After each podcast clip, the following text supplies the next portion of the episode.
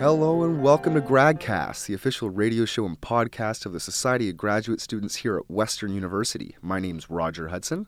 And I'm Gavin Tolometti. Today we have a very special guest here on GradCast, the inaugural episode for a new GradCast member, Monica Molinaro. Welcome, Monica. Hi, thanks for having me. Thank you very much for joining.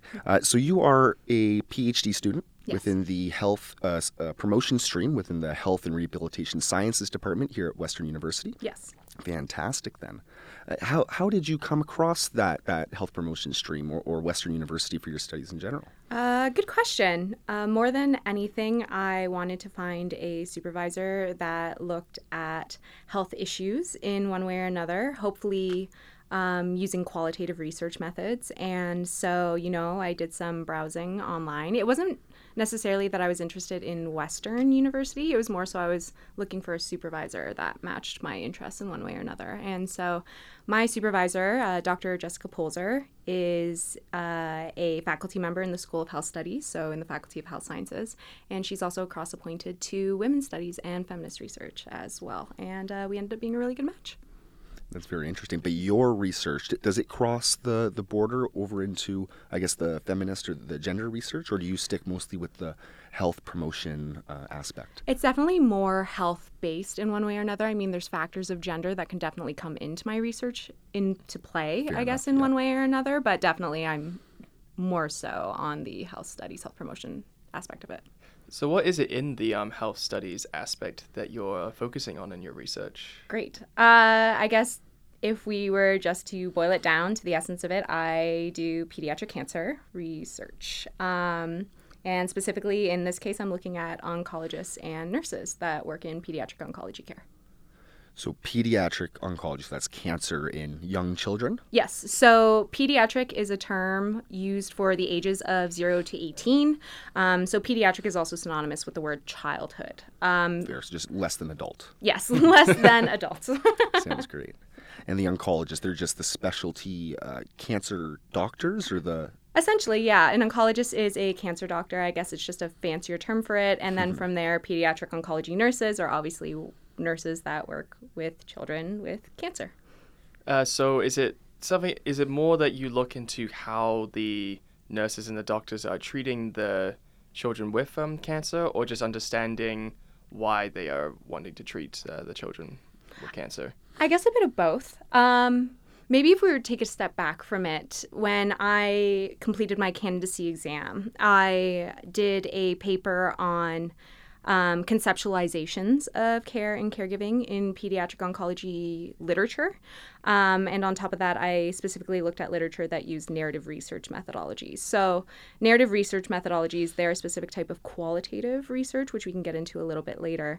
But within this candidacy exam, I was trying to see how care has been conceptualized, how caregivers have been conceptualized, what it means to provide care, and kind of how the literature frames everything to begin with.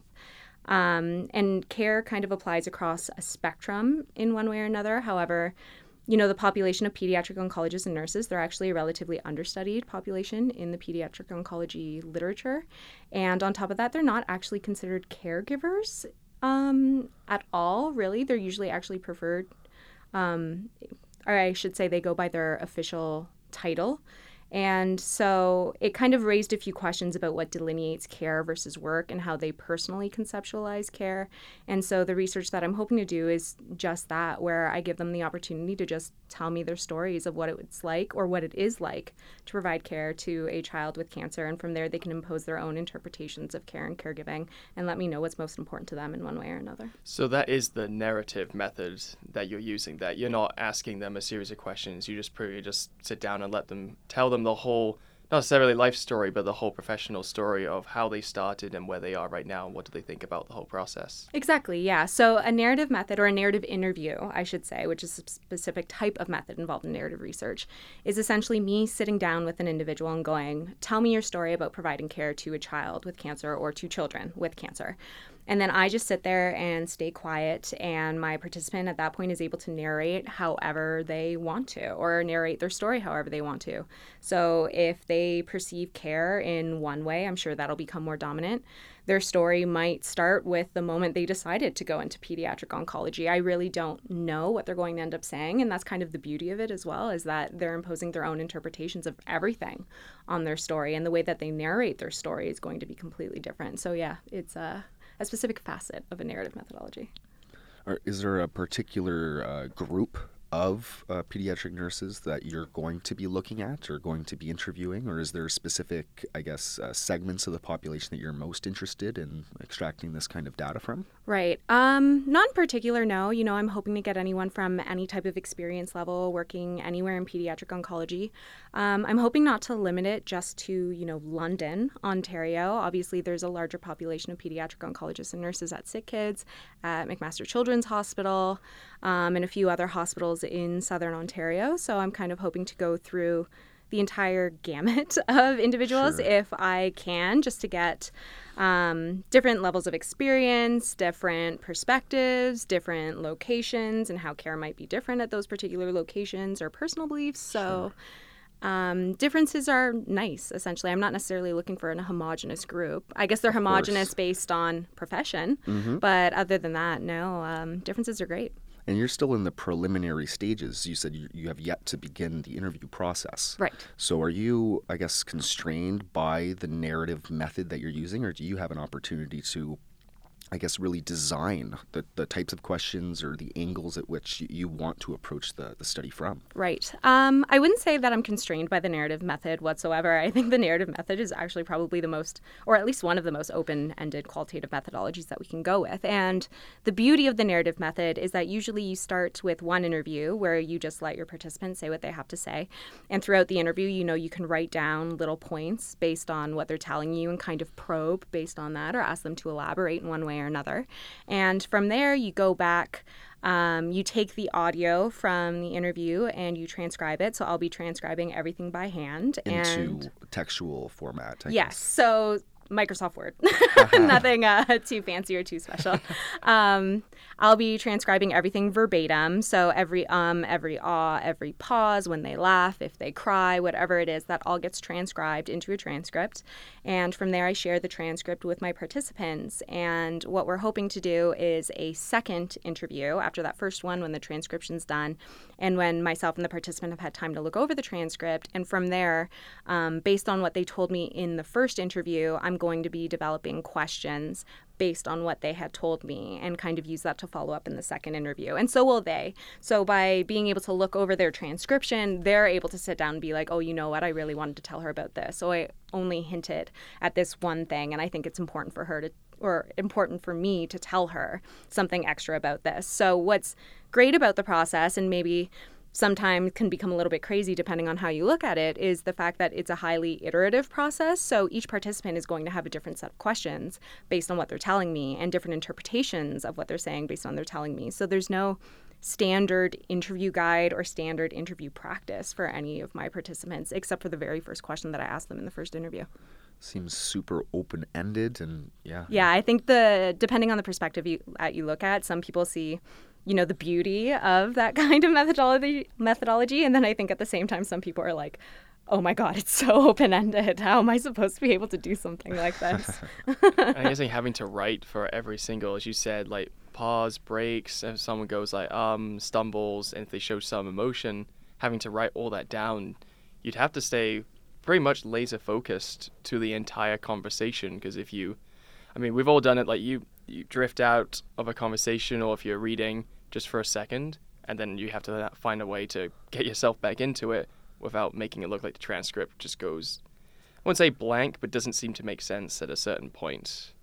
Oh, definitely. And I think that happens a lot with qualitative interviewing, especially when someone's new to the method in one way or another. You know, the first interview you do, and I'm a TA for the qualitative methodologies course right now, and, you know, one of the difficulties that the students face, we get them to do a practice interview, and they really struggle with the fact that they've developed this interview guide, and they're so hyper-focused on making sure that they ask every single question on the list that they stop listening to what their participant is saying in one way or another. And I think being able to be attuned to what your participant is saying, as well as being able to make note of the things that they're saying and want to follow up with those things afterwards and stay hyper-focused on them is almost an art form that you get more practice doing the more qualitative interviews you do. And then from there, you know, transcription is the same thing. Transcription is, I had to do it for my master's. It takes a really long time. The average you kind of go by when you're sitting there and typing out everything verbatim is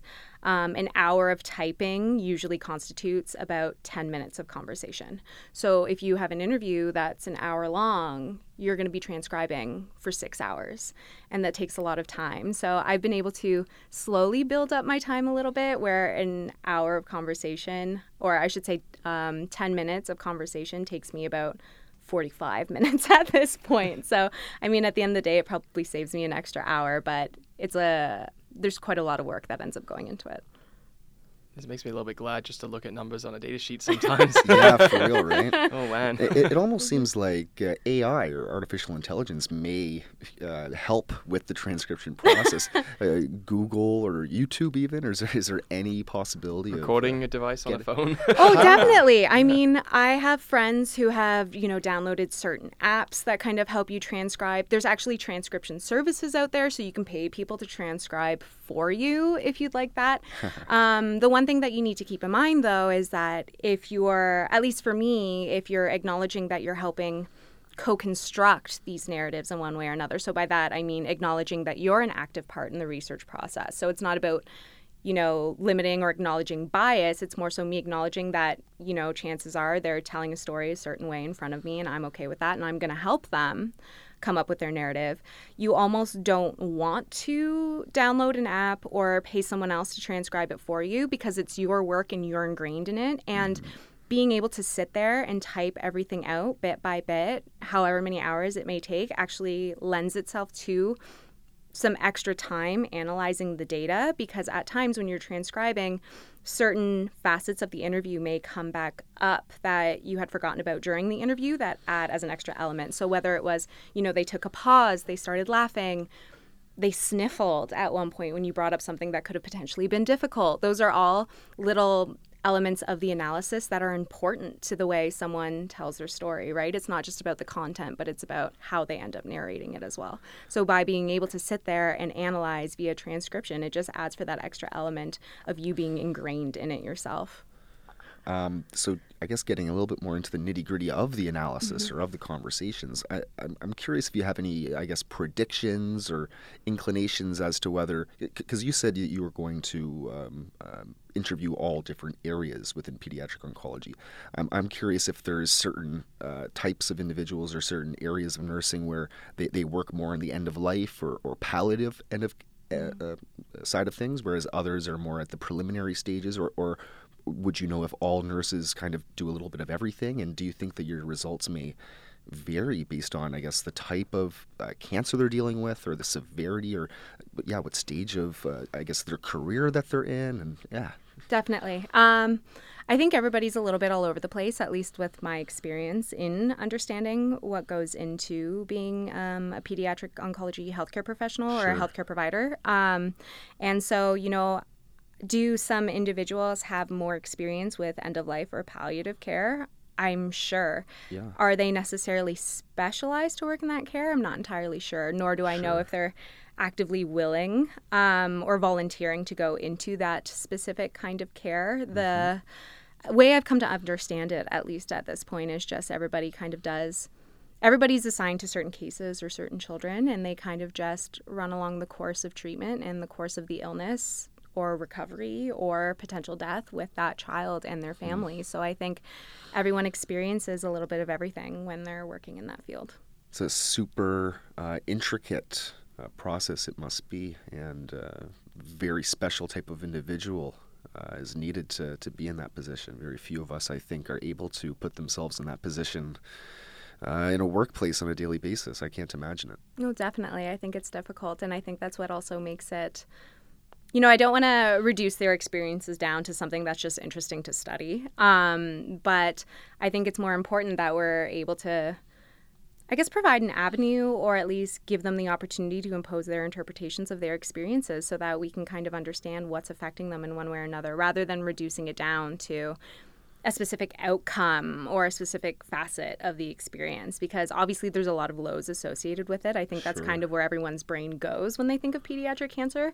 You know, I don't think anyone necessarily smiles when they hear pediatric cancer in one way or another. So I think, you know, there's an automatic assumption that it's negative. But having said that, I'm sure there's some highs or some peaks associated with it, right? I think it's an ebbs and flows kind of profession, and it's how you take the ebbs and flows, which I think is going to be very interesting, and how they end up defining what those ebbs and flows are in one way or another. That'll come out through the research. When you get to start the interview process and you want to, as you said, you want to look at different locations and look at different professions and levels and experiences of all these doctors and pediatricians, do you think you might notice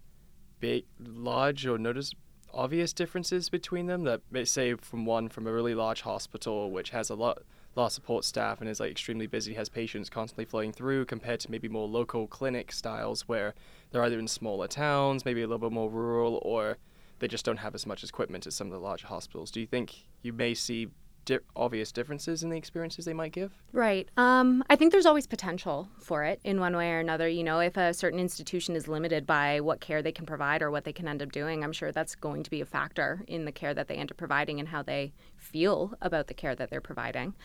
I don't necessarily see differences amongst locations as I do amongst, you know, if we were to split it up between oncologists and nurses, I could see differences between those two populations. I could see differences potentially within gender differences in terms of women potentially taking on more of the emotional labor involved in pediatric cancer care versus men. I could see differences potentially in the personal lives of these oncologists and nurses. So, you know, if you're someone that identifies as a parent or has children, is that going to affect the type of care that you end up providing?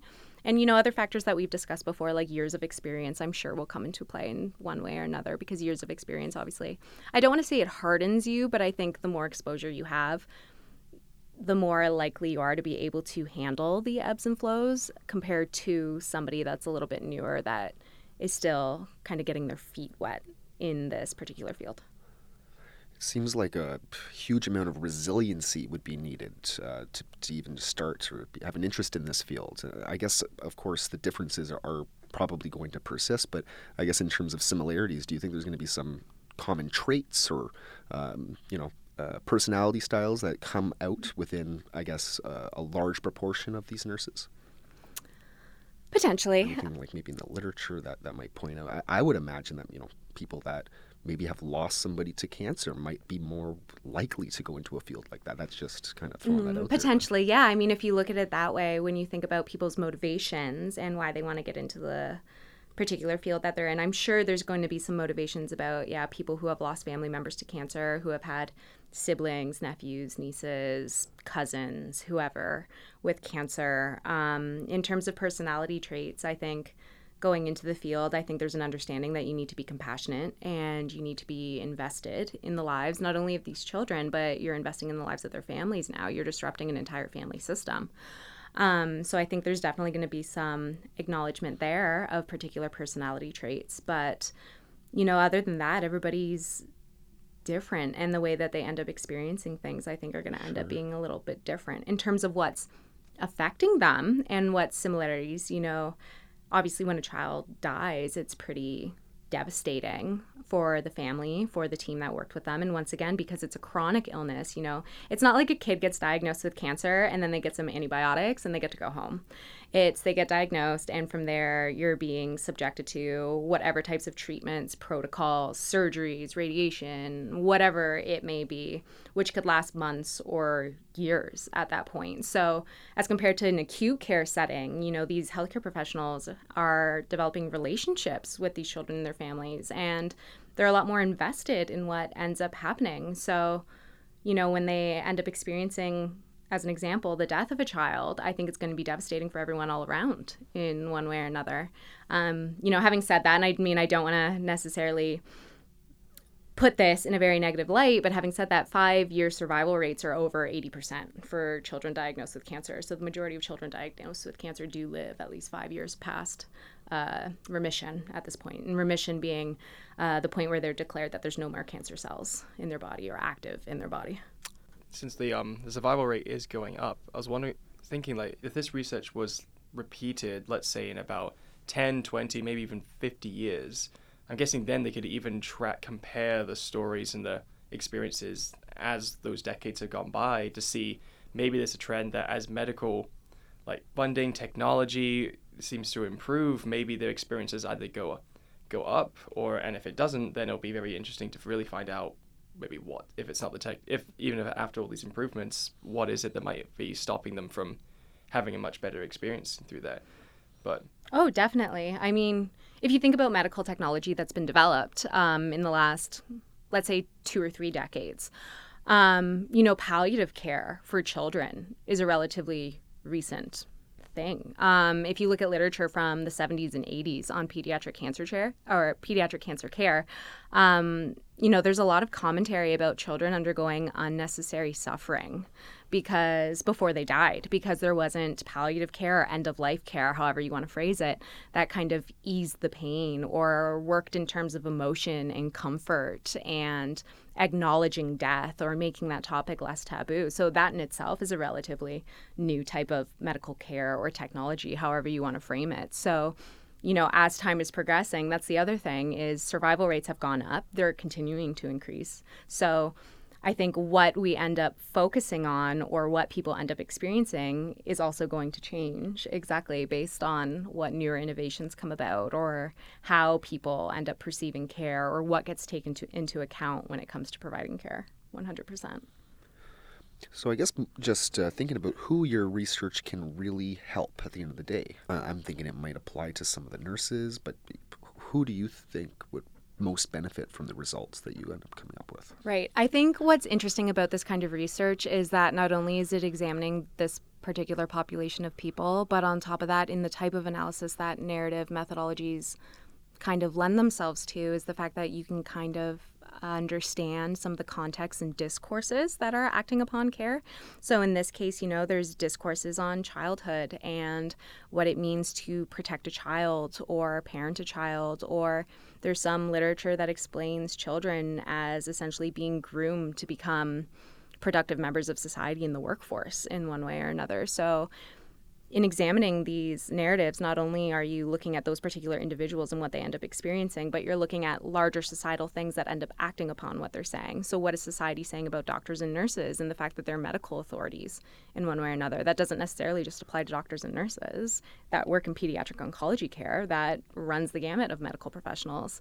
When you're looking at childhood illness, you know, our society isn't necessarily a society that caters to children with disabilities or different needs in one way or another. And often when a child survives cancer, they're left with late effects. Almost all of them are left with late effects in one way or another as a result of undergoing cancer treatment. So while you survived cancer, you don't end up living completely without it. It's always a part of your life and ever present in one way or another. And there's certain policies and practices that are going on currently that don't necessarily accommodate for children with different needs.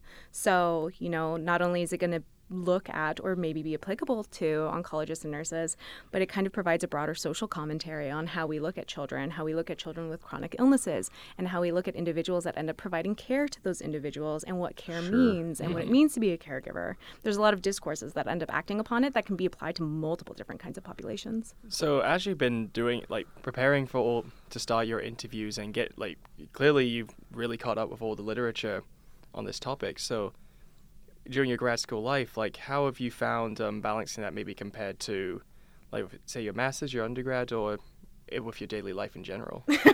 It's always a question no grad student wants to hear, but I know. It's the one that must be told. I know. I mean, balancing this research, it's very interesting research. I love doing this research. And I think once I get into the nitty gritty of data collection, data analysis, you know, I'll be investing a lot more time with it. But as a grad student in general, you know, on top of my personal research, which I've just spent how much time talking to you guys about, you know, I'm a research assistant on 4 other projects right now that are not related to my own personal research, but I've been hired on or asked to help with certain types of qualitative research in one way or another.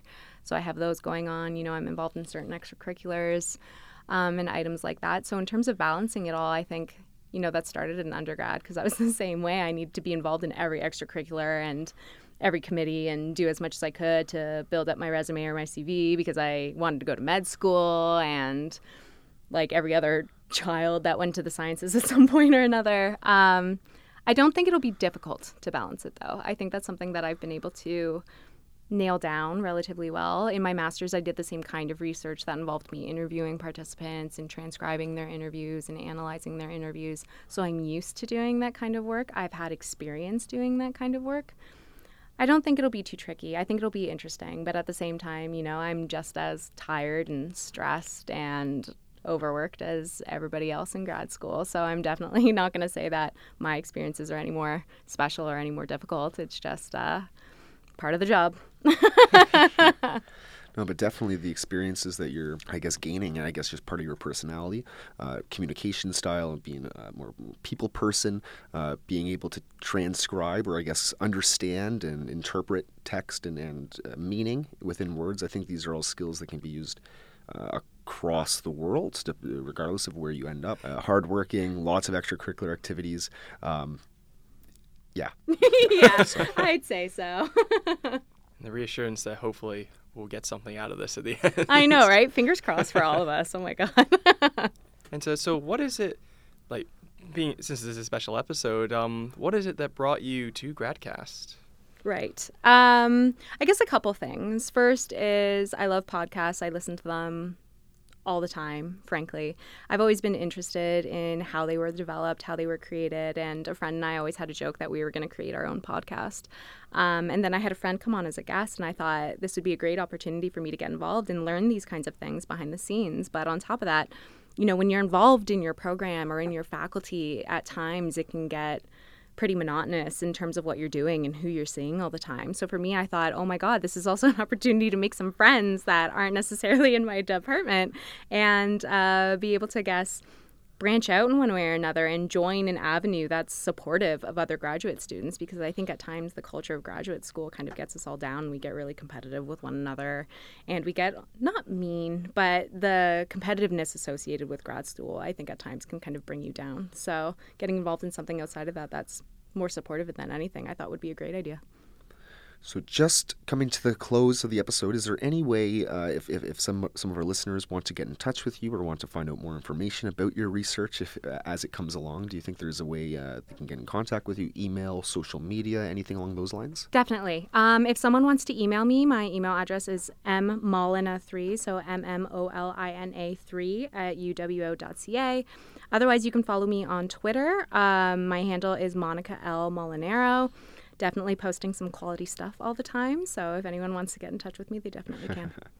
Thank you very much, Monica. It's been a fantastic episode. I'd really like to thank you for coming on the show, and I look forward to hearing your voice on the podcast as the interviewer. Thanks so much. Very shortly in the future. So Monica Molinaro, once again, my name is Roger Hudson. I'm Gavin Tolometti. You can listen to us on Tuesday night, 6 p.m., CHRW at 94.9 FM. If you'd like to get in touch with the show or become a guest on the GradCast, you can email us at gradcastradio@gmail.com. Or if you'd like to find any of our previous episodes, you can check out our archive at gradcastradio.ca. This has been a production of the Society of Graduate Students. Hope to see you all next week. Thank you all very much. Have a great week. Take care. The GradCast theme tune has been composed for us by Matthew Becker.